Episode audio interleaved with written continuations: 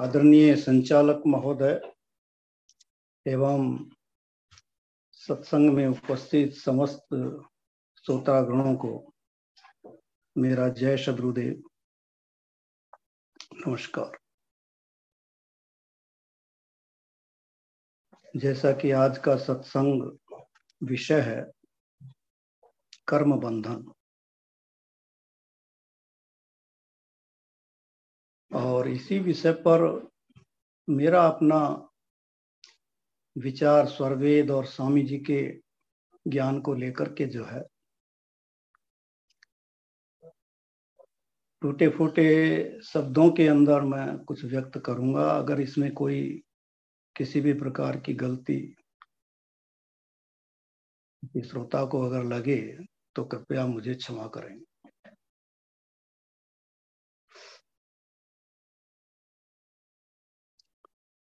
स्वामी जी ने पहले ही कहा है, देखिए, सदगुरु परम पुरुष का दूत है और इस धराधाम पर प्रभु आते हैं, इसीलिए हम विरही जीवों को चिताने के लिए, सब जीवों को नहीं, जो जीव यहाँ पर प्रभु के लिए तड़फ रहे हैं उनको चिता करके इस भवसागर से पार करने के लिए ही प्रभु आते हैं समय समय पर। इसीलिए स्वामी जी का पहला ही प्रश्न है कि कौन हो प्यारे, कहाँ से आए? यह वह कौन पठाया है? या कर भेद मोहे बतलाओ, किस लिए कर्म कमाया है?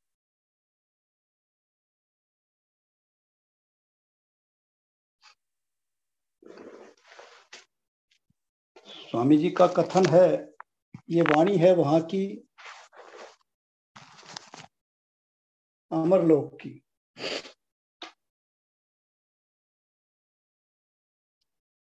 अमरलोक से ही ये जीव आया है। जीव आवागमन जीव का होता है ना। अज्ञान से जीव बंधन में आता है। और ज्ञान पाकर के यह वापस फिर मुक्त होता है। यही इसकी आवागमन की पथ है। तो सदगुरु प्रभु कहते हैं कि, हे प्रिय अमर लोक के वासी, शुद्ध रूप तुम हंस रहा। अव्यारत चेतन आधार में इच्छित फल आनंद महा अहम भाव जब प्रकट किए तो तुरत ही वहाँ से पतन भये और परमाणु संयोग पाए कर या ही विश्व में प्रकट भये। तो अहम भाव जब इसका प्रकट होता है तो ये जीवात्मा जो अमरलोक में आनंद का भोग कर रही थी अहम भाव इसको होता है वहाँ पर अपने ही स्वरूप के बारे में। ये वहाँ पर ये समझ जाता है, समझता है कि ये आनंद का जो स्वरूप है, ये मेरा ही है। ये आनंद मेरे अंदर से ही निकल रहा है। क्योंकि परमात्मा तो आनंद स्वरूप है सत्य सचित आनंद स्वरूप है। और आनंद गुण जब ये उसका ग्रहण कर लेता है, तब वहाँ इसको अहम होता है। अहम भाव वहाँ इसको प्रकट हुआ। और इसने, इसके अपने ज्ञान में अहम भाव आया कि ये आनंद गुण तो मेरा ही है। स्वामी के पद को ही अपना पद समझ लेता है ये। ये सबसे बड़ी पहली भूल है इसकी। और वहाँ से इसका पतन हो जाता है।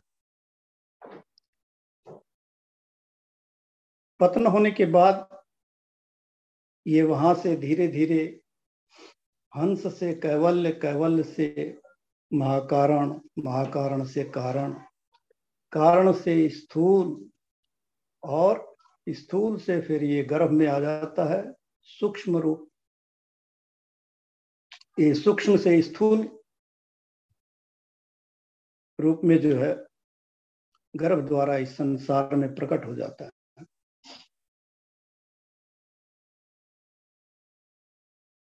और इस संसार में जैसे जैसे ये बड़ा होता है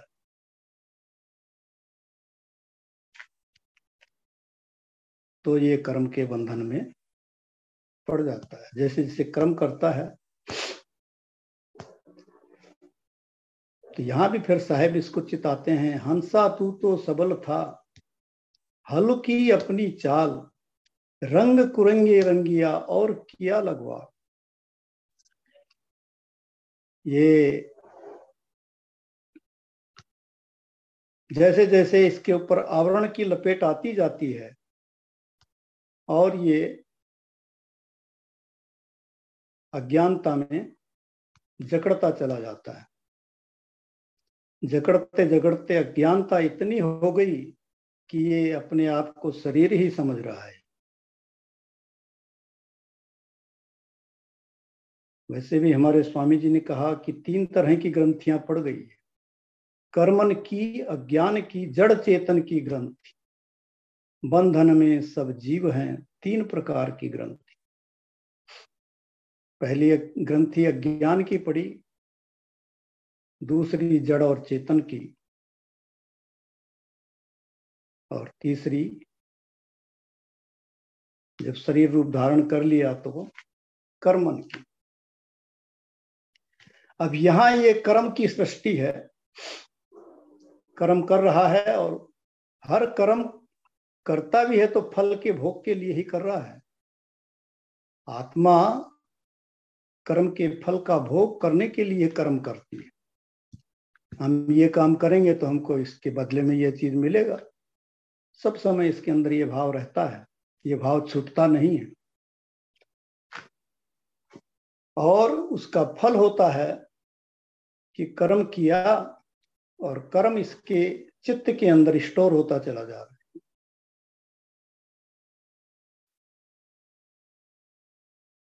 और यहाँ जितना भी कर्म की इसकी जो पोटली है, इतनी मोटी होती जा रही है। ज्यो ज्यो भीजे कामली त्यों त्यों भारी हो ये वाणी भी साहिब की है। साहब ने कहा कि फुलवा भार ना ले सके, कह सखियन से रोए। ज्यो ज्यो भीजे कामली त्यों त्यों भारी हो साहेब चिताते हैं जीव को कि हे आत्मा, तू वहाँ पर भक्ति रूपी फूल का भार अपने ऊपर नहीं सहन कर सका।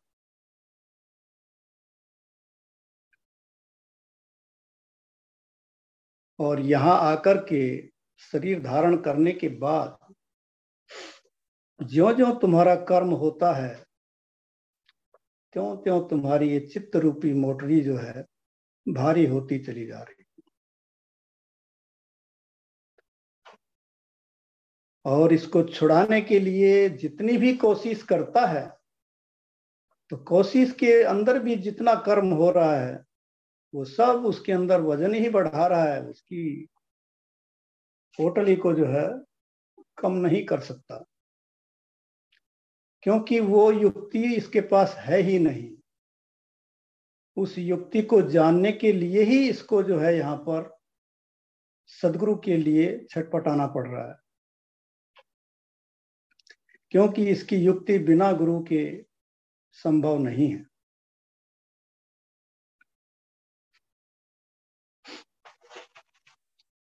इस चीज़ का ज्ञान जो है, एक बार की बात है कि दो भक्त थे, रीवा और तांती, महाराष्ट्र में। और उनको इस चीज़ का ज्ञान था कि भाई, जब तक गुरु नहीं मिलेगा, परमात्मा नहीं मिल सकता।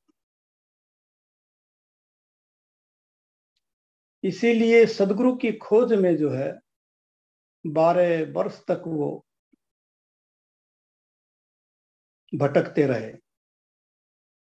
और क्या करते? उन्होंने एक बरगद की डंडी ले रखी थी। तो उनको सदगुरु की पहचान के लिए उस बरगद की डंडी को ज़मीन में गाड़ते और उनके रास्ते में जो महात्मा आता कि हाँ ये सदगुरु हो सकते हैं, उनका चरण धो करके, चरण जल लेकर के उस डंडी की जड़ में डालते। और उनको ये निश्चय था कि जिसके चरण जल से इस डंडी में तुरंत कौपल आ जाएगी, बस वही सदगुरु है। ये इनके पास अकाट्य प्रमाण था। और उसी की खोज में ये जो है सदगुरु को खोजने लगे। पहला इनका काम यही था। खोजते खोजते बारह साल हो गया। लेकिन ऐसा कोई इनको नहीं मिला। तब इन्होंने सोचा कि अब जीवन जीने से भी कोई फ़ायदा नहीं है। क्योंकि बारह साल हो गया, जब आज तक हमको सदगुरु नहीं मिला तब जीने से कोई फ़ायदा नहीं। चलते हैं, इस नर्मदा नदी में डूब करके मर जाना ही अच्छा है। तो दोनों ने ही निश्चय कर लिया ये। और वो जा रहे थे नर्मदा नदी में डूब के मरने के लिए। अब देखिए, सदगुरु सत्ता तो अव्यक्त, यही उसका प्रमाण है है। और घट घट की बात जानता है वो। जब इतना तगड़ा विरह इनके अंदर उस सदगुरु ने देख, देखा तो क्यों ना वहीं पर प्रकट हो गए? प्रकट होकर के कहते हैं कि, अरे, कहा जा रहे हो भाई? क्या बात है? तो उन्होंने अपनी सारी कहानी सुनाई। सारी कहानी सुनाई तो इसके बाद बोले तो अच्छा ठीक है, एक बार फिर प्रयास करके देखो। जब उन्होंने प्रयास किया तो तुरंत कौपल जो है, उनके चरणों का जल डालते ही उस डंडी में आ गए ऊपर। और बस वहीं उन्होंने चरण पकड़ लिए। और उनको सदगुरु उस वक्त मिल गया। वही बड़ की डंडी आज महाराष्ट्र में है कबीर बट के नाम से। और वो वट वृक्ष इतना विशाल फैला हुआ है आज।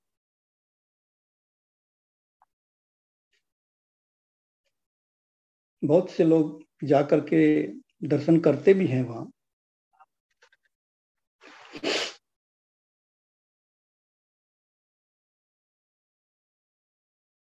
तो ये महिमा है सदगुरु की, क्योंकि सदगुरु ही एकमात्र तीनों तरह के बंधनों को काटने का उपाय बता सकते हैं। सदगुरु प्रभु ने लिखा है अपने स्वरवेद में, तीनों ग्रंथ निवृत्ति का सदगुरु शरण उपाय। सहज योग अभ्यास है सेवा धर्म सहाय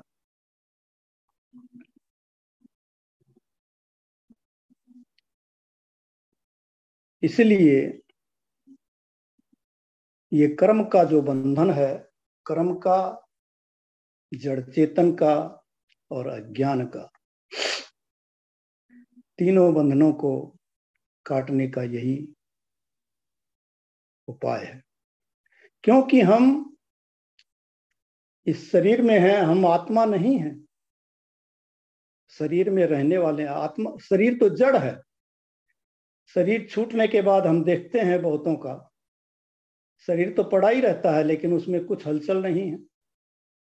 जो हलचल करने वाला, ज्ञान करने वाला, विवेक जिसका था इसके अंदर रहते हुए, वो तो है नहीं। ये प्रमाणित करता है कि हम शरीर नहीं हैं, हम शरीर में रहने वाले हैं। लेकिन जीते जी हम ये समझ नहीं पाते हैं। जिसमें लेकिन विवेक है, वो इसका रास्ता रीवा और ताती की तरह खोज लेता है। इस पर साहिब ने एक शब्द भी लिखा है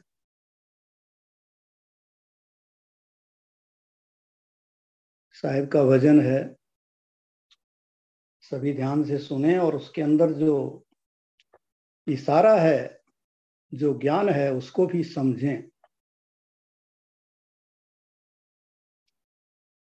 भूला लोग कहे, घर मेरा। ये आत्मा इस शरीर में भूल करके आ गई है। और कहती है कि ये घर मेरा है। साहिब का भाव यही है।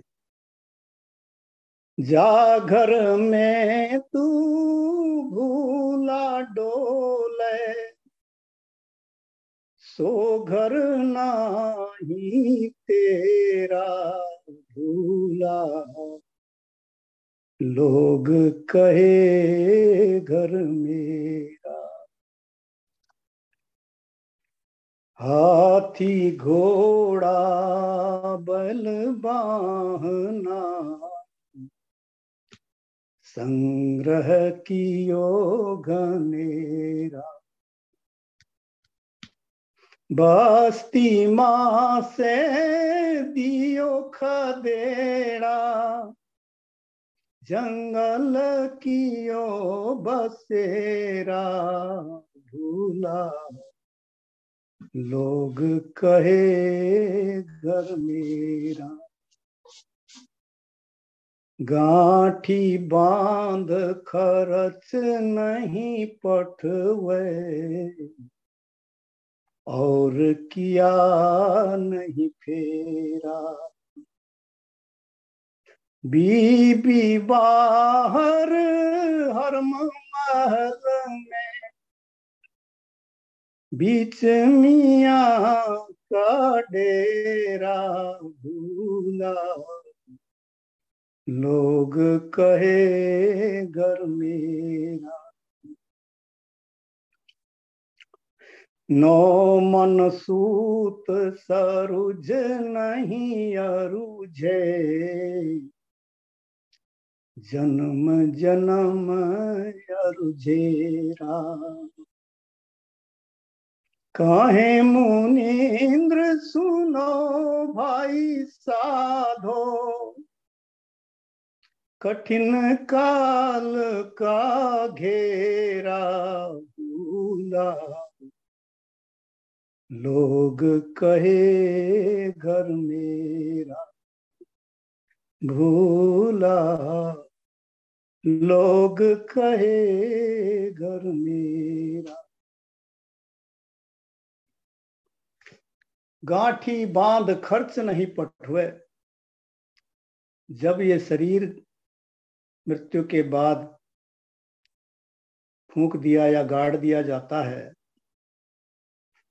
तो इसके लिए कोई खर्चे, खर्चा नहीं भेजता है वहाँ, और ना वो आता ही है।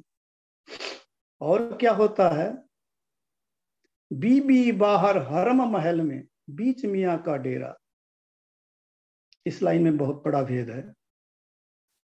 बीबी बाहर, यानी जीते जी जितना कर्म किया, बीबी है आत्मा की चेतन किरण, सुरत। आत्मा की चेतन किरण, सुरत जो है, उसी को यहाँ पर बीबी कहा है, क्योंकि वही आत्मा की अपनी है। कर्म करते टाइम सुरत जो है बहिर्मुख हो गई संसार मुख जब संसार में चेतना जाती है, तभी कर्म होता है। बहिर्मुख हो गई। और हरम महल में माया जो है, भीतर चित्त में आके बैठ गई।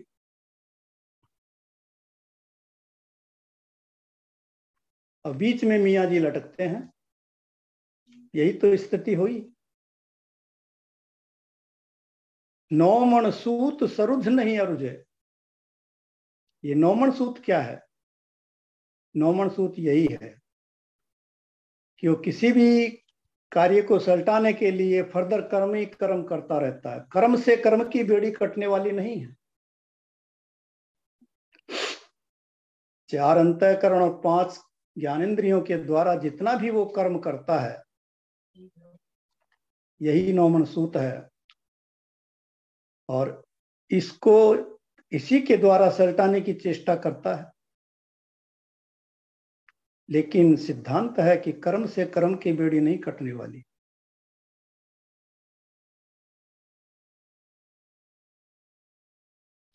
तो जितना भी कर्म करता जाता है, जप, तप, योग, यज्ञ, दप, दान, व्रत, पूजा, जितना भी कर्म करेगा ये, वो सब कर्म जो है, बंधन का ही कारण है। हमारे स्वामी जी ने कहा कि कर्म से भक्ति कर्म से बंधन होता है। कर्म से बंधन ही होगा। भक्ति जो होगी, वो तो आत्मिक, शुद्ध आत्मा से होगी। इसलिए ये उसमें अनवर्थ चलता रहता है। तो अब इसके लिए विवेक हम लोगों को लगा के यही देखना है कि सदगुरु का पहले सदगुरु मिले, बिना सदगुरु के मिले, संसार से पार होना संभव नहीं है।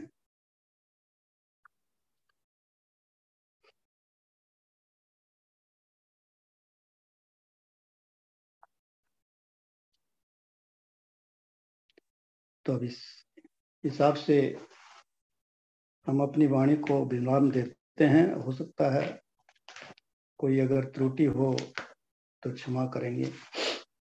बोलिए, सदगुरुदेव भगवान की जय। Over to Neha ji. धन्यवाद राधेश्याम अंकल जी। अब हम सत्संग के अगले पड़ाव पर चलते हैं। आज का विषय कर्म बंधन है। आज के प्रश्न का उत्तर देने के लिए आज हमारे पास बहुत ज्ञानी और अनुभवी व्यक्ता है। मैं अनुरोध करती हूँ कि सुधांशु जी, जो कि डेलावेयर से जुड़े हैं, आप सुधांशु जी। बहुत बहुत धन्यवाद नेहा जी। सर्वप्रथम सर्वदेव के चरणों में मैं अपनी प्रार्थना अर्पित करता हूँ।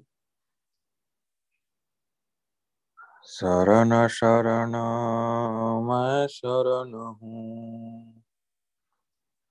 हे गुरु, बंदी, छोर, मोहे उबारो, हे गुरु। यह सौ बार निहोर। जनाधीन वंदन करूँ। के विधि की जैसे वार पार की गम नहीं। नमो नमो गुरुदेव। परम आराध्य सदगुरुदेव के चरणों में बारंबार प्रणाम। माता जी के चरणों में बारंबार प्रणाम। संत प्रवर, संत श्री एवं संपूर्ण आचार्य परिवार के चरणों में बारंबार प्रणाम। एवं आज के सत्संग में, सभा में जुड़े सभी अध्यात्म पिपासुओं को भी मेरा बारंबार प्रणाम। आज का जो विषय है, कर्म बंधन। अगर एक पक्ष से देखें तो यह विषय इतना सामान्य है कि संसार का हर एक व्यक्ति अपने दिन प्रतिदिन के जीवन यापन में इसका विचार करता है और अपनी सोच और समझ के माध्यम से अपने जीवन का निर्वहन करता है। हर कोई यह विचार करता है कि मैं जो कार्य कर रहा हूँ, इसका फल अच्छा होगा या बुरा। उसके रिज़ल्ट को मानना एक अलग बात है, उसके हिसाब से चलना एक अलग बात है, लेकिन उसका अंतर्मन उसे ज़रूर इस बारे में एक बार बतलाता है। तो यह एक इतना सामान्य विषय है कि हर किसी के जीवन में दिन प्रतिदिन आता है। वहीं दूसरी ओर, यह विषय इतना क्लिष्ट है, यह विषय इतना बड़ा है कि कर्म के विस्तार को, कर्म के व्यवहार को, कर्म के प्रभाव को, कर्म की सूक्ष्मता को समझना अध्यात्म की ऊंचाइयों पर जाकर के ही शायद संभव है। तो चलिए हम स्वरवेद के माध्यम से सदगुरुदेव ने कर्म के बारे में क्या क्या बतलाया है, उसको समझने का प्रयास करते हैं। देखा जाए तो हमारे जीवन में कर्म हमें किस प्रकार प्रभावित करता है? स्वामी जी ने लिखा, यह जो संपूर्ण सृष्टि है, यह सृष्टि हमारे आपके कर्म के वजह से ही इतनी विचित्र है। हमारे आपके कर्म के वजह से ही हर क्षण, हर प्रतिक्षण बदल रही है। स्वामी जी ने क्या कहा? सृष्टि में देख विचित्रता, कर्म है कारण सोय। संचित और क्रियमान है, प्रारब्ध क्रिय होय। मतलब इस संसार में जितनी भी विचित्रता है, जितनी भी परिवर्तन है, हर क्षण प्रतिक्षण यह जो संसार बदल रहा है, यह हमारे कर्म के माध्यम से ही बदल रहा है। और कर्म कितने प्रकार के हैं? तो स्वामी जी ने यह भी कह दिया, तीन प्रकार के कर्म बतलाए हैं। वह कौन से तीन प्रकार हैं? एक है क्रियमान कर्म, एक है संचित कर्म और एक है प्रारब्ध कर्म। तो इन तीन कर्मों को समझते हैं, यह किस प्रकार के कर्म हैं और हमारा जीवन इनसे कैसे संबंधित है और प्रभावित है। तो सबसे पहला है क्रियमान कर्म। क्रियमान कर्म क्या है? वह कर्म जो हम करें और उसका फल हमें तुरंत मिल जाए। वह कर्म है क्रियमान कर्म। आपको भूख लगी, आपने भोजन ग्रहण किया, आपकी भूख मिट गई। प्यास लगी, पानी पिया, आपकी क्षुधा मिट गई। तो यह क्रियमान कर्म है। जो आपने किया, उसका फल आपको तुरंत मिल गया। फिर कुछ कर्म ऐसे हैं, जिसे हम कहते हैं संचित कर्म। वह कर्म कौन सा है? तो संचित कर्म वह कर्म है जो आपने अभी किया, लेकिन उसका फल आपको अभी मिला नहीं। वह भविष्य के लिए संचित हो गया, जमा हो गया। तो एक बैंक है जहाँ आपके कर्म का हिसाब किताब रखा जाता है। इसका एक उदाहरण ले लिया जाए कि आपने धनोपार्जन किया, पैसे को रख दिया, फिक्स कर दिया, अभी आपको कुछ मिला नहीं, भविष्य में मिलेगा। आपने पढ़ाई की, ज्ञान अर्जन किया, भविष्य में गए तो आपको नौकरी मिली, जॉब मिला, सफलता प्राप्त हुई। तो बहुत सारी जीवन में हम ऐसी चीज़ें करते हैं, जो कि भविष्य में हमें मिलेगा। भविष्य से मेरा तात्पर्य सिर्फ़ पाँच वर्ष, दस वर्ष से नहीं है। संभव है कि उस कर्म का फल शायद अगले जन्म में भी मिले। तो ये संचित कर्म है। संचित कर्म वह कर्म है जिसका फल हमें उसी समय न मिले, उसे संचित कर्म कहते हैं। अब तीसरा है प्रारब्ध। प्रारब्ध क्या है? प्रारब्ध वह है जो आपके पूर्व किए हुए कर्मों का जो संचय है और वह आपको इस शरीर को धारण करने समय मिला है, जो आप भोग रहे हैं? स्वामी जी ने लिखा है, पहले प्रारब्ध बना, पीछे बना शरीर। मतलब इस शरीर को धारण करने से पहले इस जन्म में आपको जिन कर्मों के फल को भोगना है, जो आपको इस जन्म में भोगना है, वह कर्म प्रारब्ध है। तो कितने प्रकार के कर्म हो गए? एक हो गया क्रियमान कर्म, एक हो गया संचित कर्म और एक हो गया प्रारब्ध। तो इन तीनों की परिभाषा से हम यह समझते हैं कि हमारा जो जीवन है, वह सिर्फ़ हमारे वर्तमान में किए गए कर्म से प्रभावित नहीं होता। यह उन कर्मों से भी प्रभावित होता है जो हमने पूर्व में किए हैं। गीता में भगवान कृष्ण ने क्या कहा? कर्मण्यवाधिकार फलेशु कदाचन। अर्थात कर्म हमारे अधिकार में ज़रूर है, लेकिन उसका फल वह हमारे अधिकार में नहीं है। उसको भोगने के लिए हम प्रतंत्र हैं। भले ही फल आज मिले, न मिले, लेकिन मिलेगा ये ज़रूर है। तो फिर आपका जो जीवन है, वह जीवन या तो आपके वर्तमान में किए गए कर्मों का प्रभाव है, या फिर आपके प्रारब्ध कर्म का प्रभाव है। वेदों में चर्चा आई, अवश्यमेव भोक्तव्यम कृतम कर्म शुभाशुभम। हम जो भी शुभ अशुभ कर्म करते हैं, उसका फल भोगना हमें अवश्यम भावी है, उससे हम छूट नहीं सकते। इसीलिए इसे कर्म बंधन कहा गया। अभी थोड़ी देर पहले राधे श्याम गुप्ता अंकल जी ने स्वरवेद के एक दोहे का वर्णन किया, जहाँ स्वामी जी ने क्या कहा कि कर्मन की अज्ञान की, जड़ चेतन की ग्रंथि, बंधन में सब जीव है, तीन प्रकार की ग्रंथि। तो कर्म का एक बंधन है, कर्म की एक ग्रंथि है। और उस ग्रंथि में हम सब जीव बंधे हुए हैं। तो अब चर्चा इस बात की आती है कि इस कर्म बंधन में तो हम सब बंधे हुए हैं।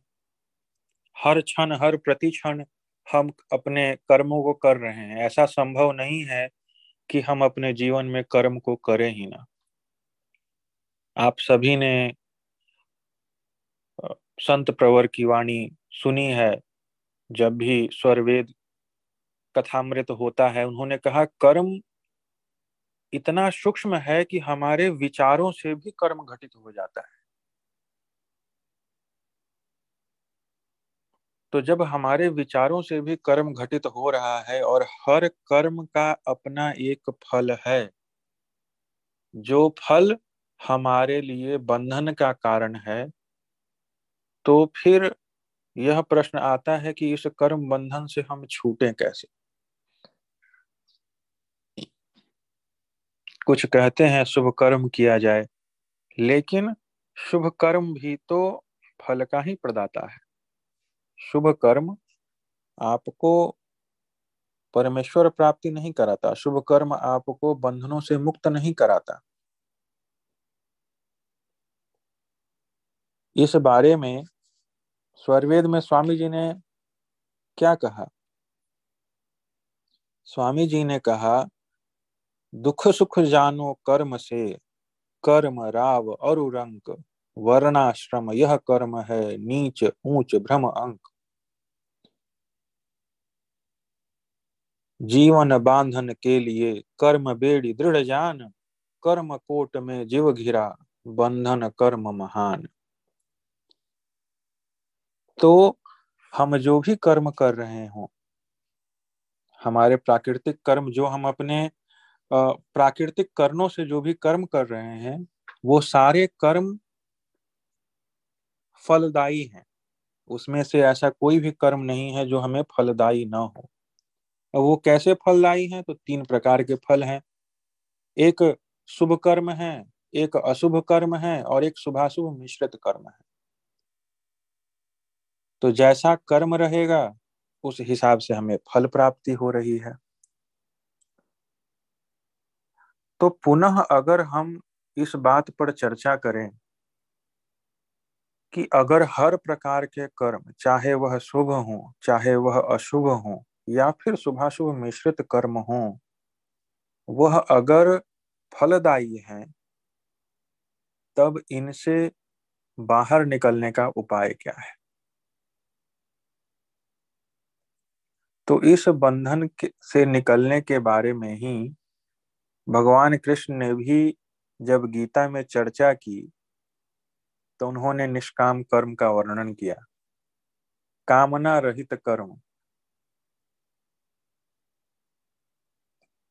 लेकिन वह कामना रहित कर्म क्या है? वह हमारे जीवन में कैसे घटित होगा? उस कामना रहित कर्म करने की स्थिति क्या है? उस मार्ग में जाने का रास्ता क्या है? इसको तो हम तभी समझ पाएँगे जब कर्म की उस विशेषता के बारे में जान पाएँगे। तो कर्म तीन तरह के होते हैं। वह तीन तरह के कर्म क्या हैं? एक वह कर्म कर्म है जो हम अपने जीवन में कर रहे हैं अपने प्राकृतिक करणों के द्वारा। जो हम नित्य प्रतिदिन अपने जीवन में कर रहे हैं, हम ऑफ़िस जा रहे हैं, ऑफ़िस से आ रहे हैं, खा रहे हैं, पी रहे हैं, अपने दोस्तों से बात कर रहे हैं और अपने सारे सामाजिक और सांसारिक दायित्वों की पूर्ति के लिए जो कर्म कर रहे हैं, जो भी शुभ, अशुभ, शुभाशुभ कर्म कर रहे हैं, वह एक हमारा सामान्य कर्म हो गया, जो फलदायी है। दूसरा कर्म क्या है? दूसरा कर्म है विकर्म। तो विकर्म क्या है?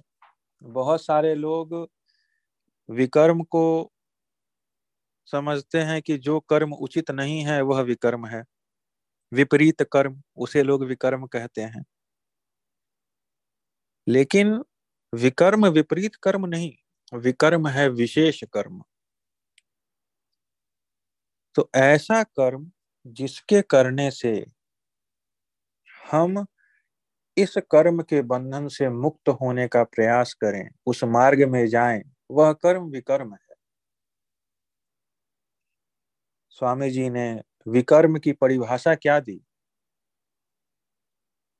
उन्होंने कहा, कर्म छुटे जही कर्म से, सो विकर्म शुभ कर्म, जिज्ञासु आश्रय रहे, सेवा करत विकर्म। ब्रह्म विद्या के योग्य जो अधिकारी, गुरु, जान, क्षेत्र सहायक कर्म जो, सो विकर्म पर ज्ञान।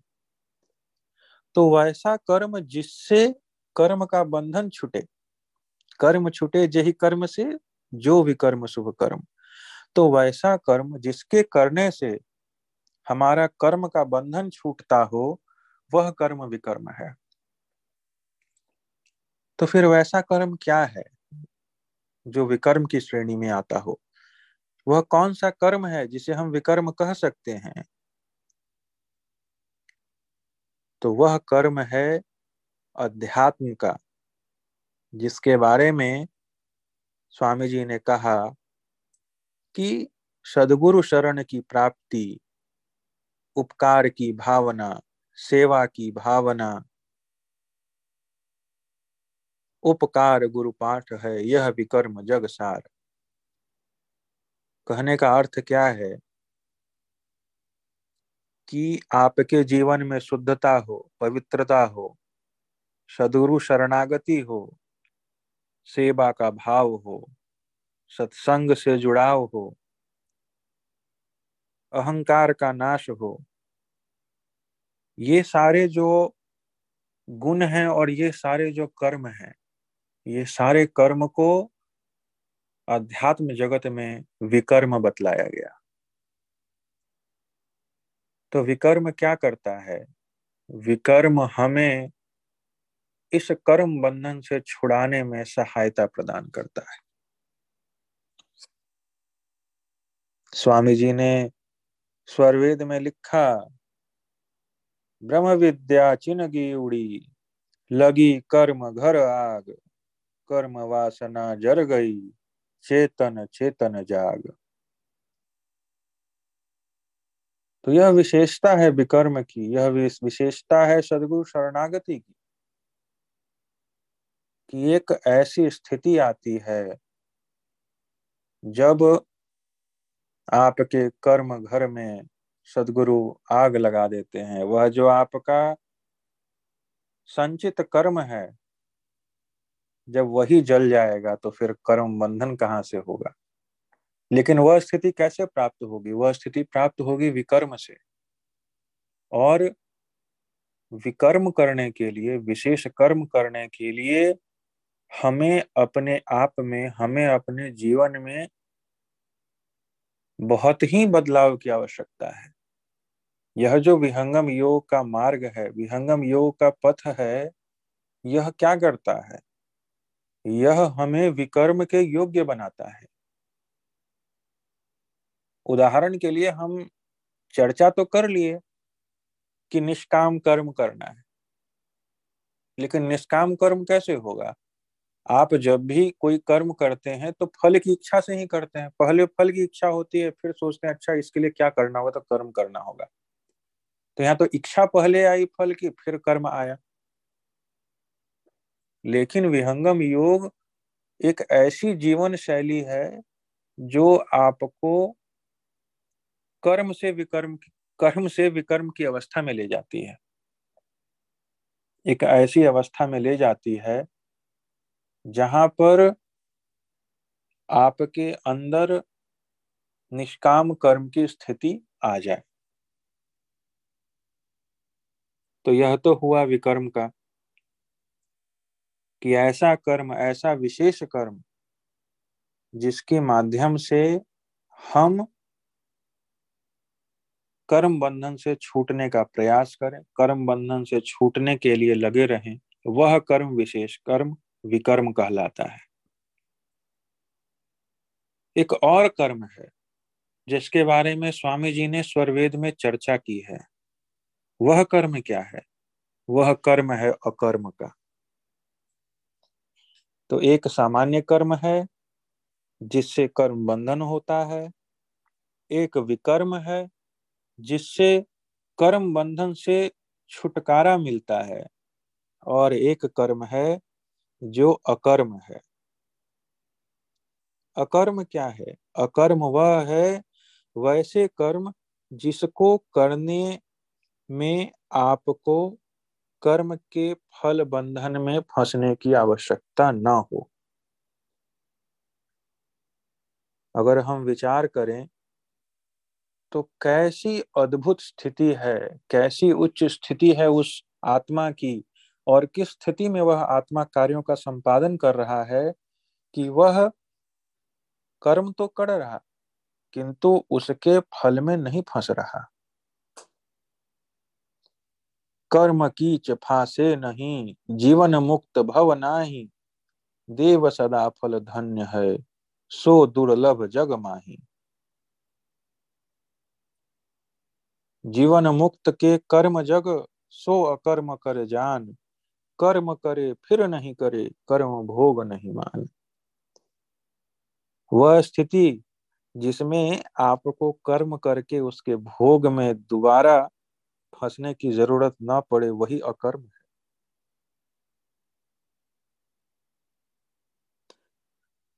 तो उस अकर्म की स्थिति जो है, वह अत्यंत ही दुर्लभ है। अध्यात्म पथ में अत्यंत ही उच्च स्थिति है।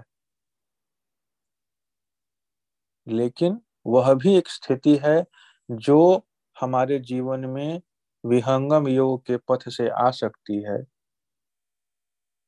जब हम विकर्म के माध्यम से एक ऐसी स्थिति भी आएगी कि आप अकर्म के अवस्था में पहुँच जाएँगे। वह अवस्था जीवन मुक्त योगियों की है। जहाँ वे कर्म करते हैं, किंतु कर्म के बंधन में नहीं फंसते। तो बात यहाँ यह है कि कर्म का बंधन तो बड़ा जटिल है, लेकिन इससे निकलने का जो मार्ग है, जो स्वामी जी ने बतलाया, जो हम सभी ने अभी चर्चा की, वह मार्ग यही है कि हम कर्म से विकर्म की ओर बढ़ें और जब हमारा विकर्म फलित होगा तो हम अकर्म की स्थिति में भी पहुँच जाएँगे। और विकर्म का जब मैंने चर्चा किया तो मैंने बतलाया कि विकर्म में किस प्रकार के कर्म आते हैं। विकर्म में आता है सदगुरु में आस्तिक्य भाव, आध्यात्मिक जीवन, सेवा का भाव, दया का भाव, करुणा का भाव। ये सारे जो कर्म हैं, ये विकर्म में आते हैं। ये सारे कर्म जो है, जब आप पूर्ण रूप से आध्यात्मिक हैं, पूर्ण रूप से आप भक्ति में हैं, तभी आ सकते हैं। एक तो भक्ति आप देखते हैं कि आप सांसारिक कर्मों में लगे हैं, यज्ञ, दान, व्रत। स्वामी जी ने कहा, यह शुभ कर्म है, इनके शुभ फलों की प्राप्ति होती है, लेकिन ये विकर्म नहीं है। स्वामी जी ने क्या कहा, भक्ति भगवान की बहुत बारीक है, शीश सौ पे बिनु भक्ति नाही। शीश सौंपने से क्या तात्पर्य है? अपने अभिमान को अपने अहंकार को अपने को जब तक न सौंपे तब तक भक्ति नहीं है।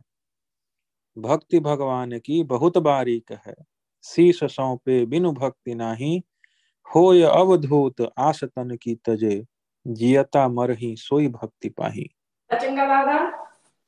तो जो जीते जी मर जाए तब भक्ति को प्राप्त करता है। जीते तात्पर्य तो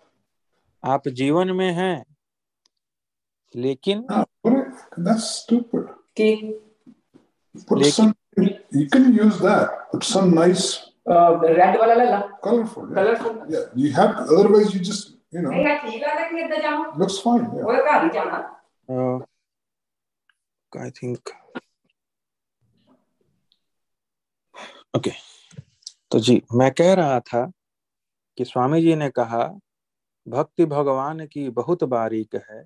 शीश सौंपे बिनु भक्ति नाही। हो अवधूत आस तन की तजे। जियता मरही सो सिपाही यहाँ जियता मरही से क्या तात्पर्य है? जिस चेतना इस संसार में नहीं है जो इस संसार के लिए मर गया। जब संसार में है ही नहीं तो सांसारिक कर्म होंगे कहाँ से? संसार में रहते हुए संसार में न रहना ही वह स्थिति है जहाँ आप सांसारिक कर्म से दूर हो जाते हैं। आगे स्वामी जी ने क्या कहा? नाचना, कूदना, ताल को पीटना, डांडी व खेल की भक्ति नहीं, रैन बिन धार निर्धार लागी रहे, कहे मुनिंद्र तब भक्ति पाही। तो भक्ति की वह स्थिति तभी आती है जीवन में जब हम निर्धार उस चेतन सत्ता से जुड़ जाते हैं।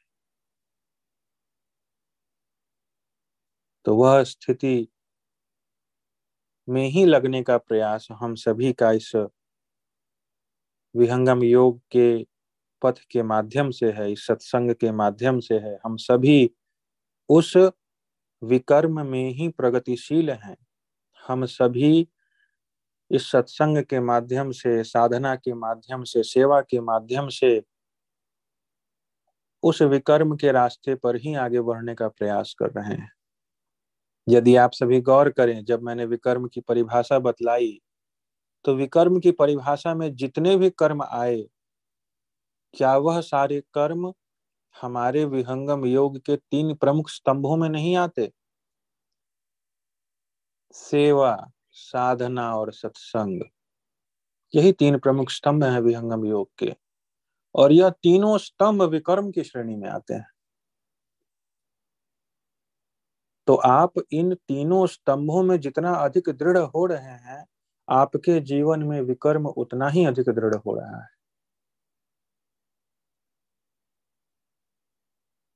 तो आज की इस चर्चा से मैं यह कहकर अपनी वाणी को विराम देना चाहूँगा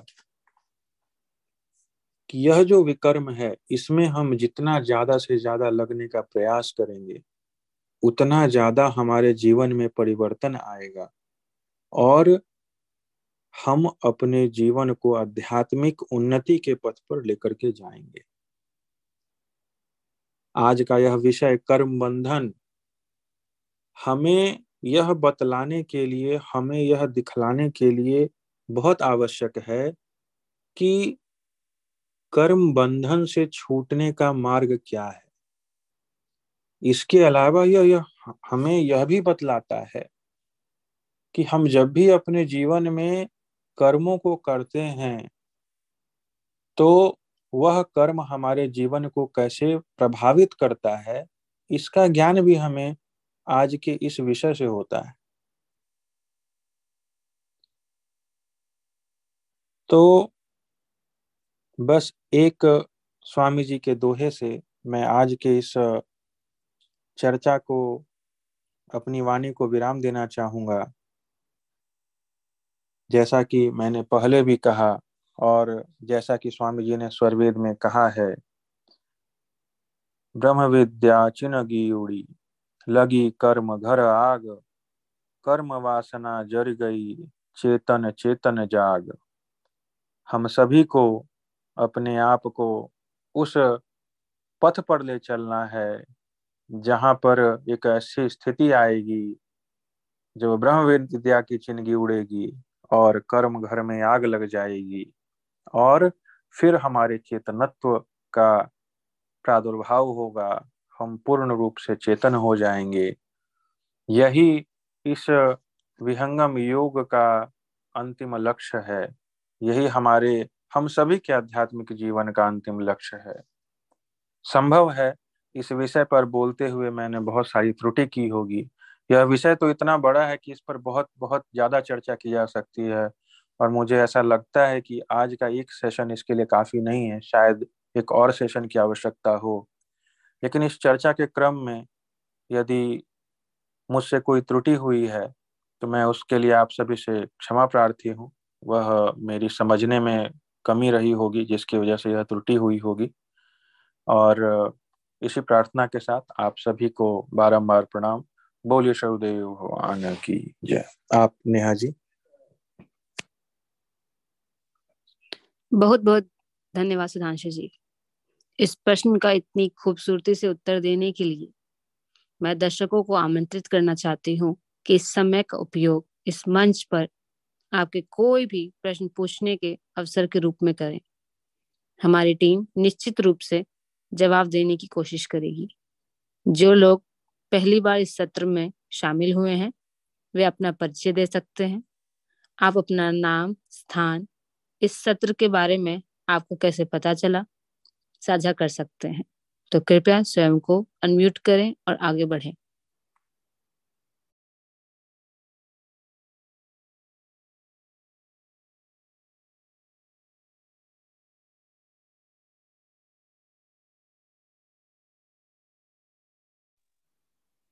अब हम अगले सत्र में जाते हैं। यह वॉरियर ऑफ़ द वीक है। हम सभी जानते हैं कि ध्यान करने का सबसे अच्छा समय ब्रह्म मुहूर्त तीन बजे से पाँच बजे के बीच होता है।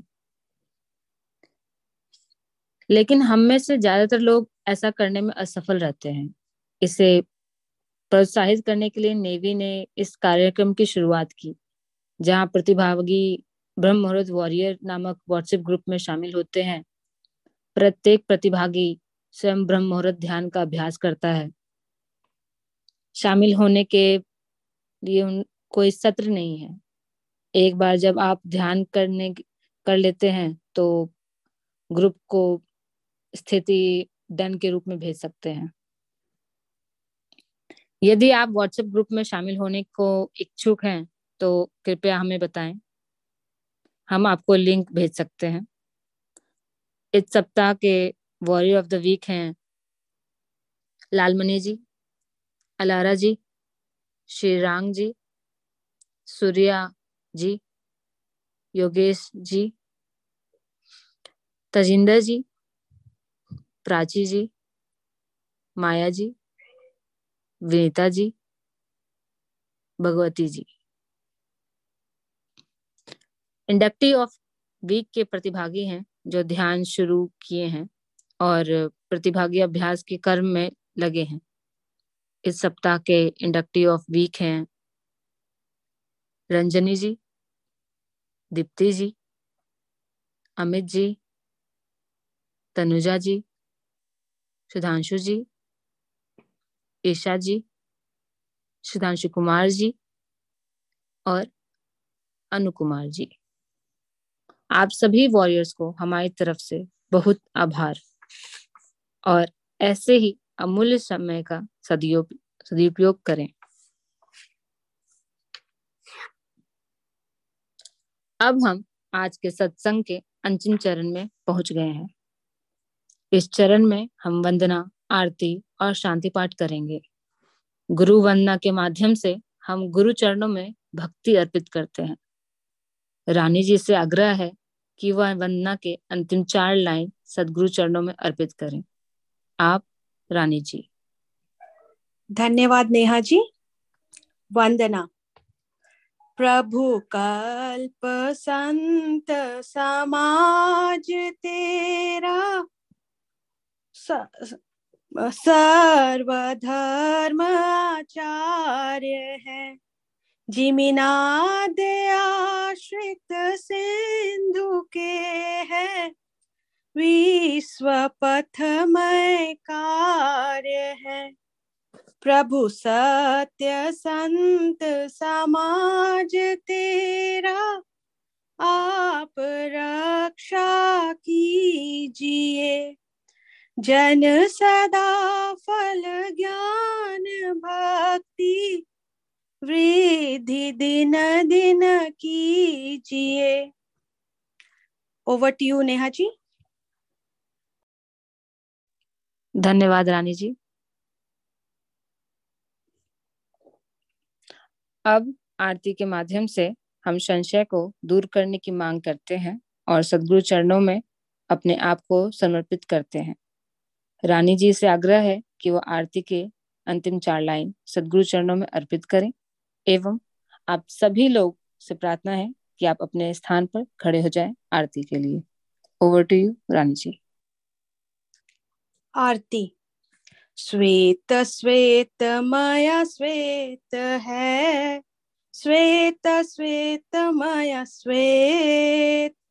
तीन पाद अमृत भरा। श्वेत महानद श्वेत। अष्ट चक्र सब शून्य पर। धरा धरा के पार। तहा सदा फल घर किया, भूल पड़ा संसार। तहा सदा फल घर किया, भूल पड़ा संसार। बोलिए सदगुरुदेव भगवान की जय। ओवर टू नेहा जी धन्यवाद, रानी जी। आप सभी लोग अपने अपने स्थान पर वापस बैठ जाएँ शांति पाठ के लिए। शांति पाठ विश्व की शांति एवं मंगल कामना के लिए रानी जी से निवेदन है कि वह अंतिम चार लाइन शांति पाठ करें। Over to you Rani ji. शांति पाठ। हे प्रभु, शांति स्वरूप हो। शांति शांति माया शांति। शांति शांति, जन शांति हो। पूर्ण शांति माया शांति।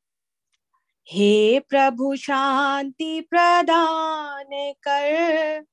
दूर हो सर्व शांति। देव सदा फल शांतिमय शांति शांति, सुख, शांति। बोलिए सदगुरुदेव भगवान की जय। ओवर टू नेहा जी धन्यवाद, रानी जी। आपने बड़े ही सुंदर, भावपूर्ण वाणी से वंदना, आरती एवं शांति पाठ से सत्संग को समापन की ओर ले गए। आपका बहुत बहुत धन्यवाद। आप सभी की सेवा से आज का यह सत्संग सफल हुआ।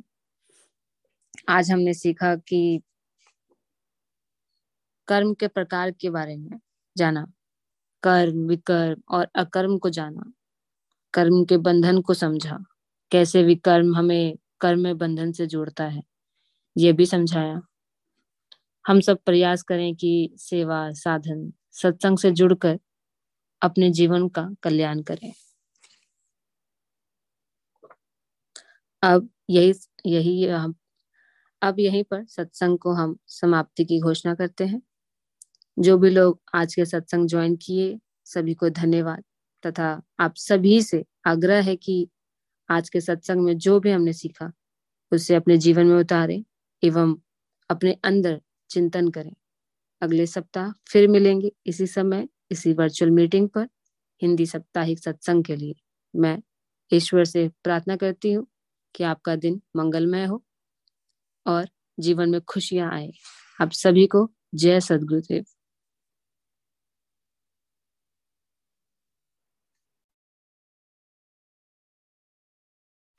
जय सदगुरुदेव।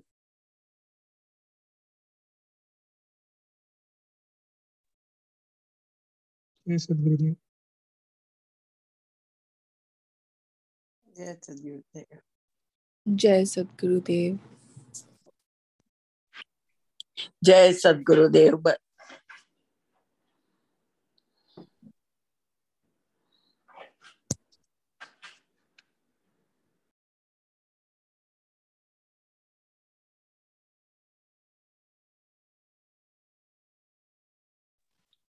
जय सतगुरुदेव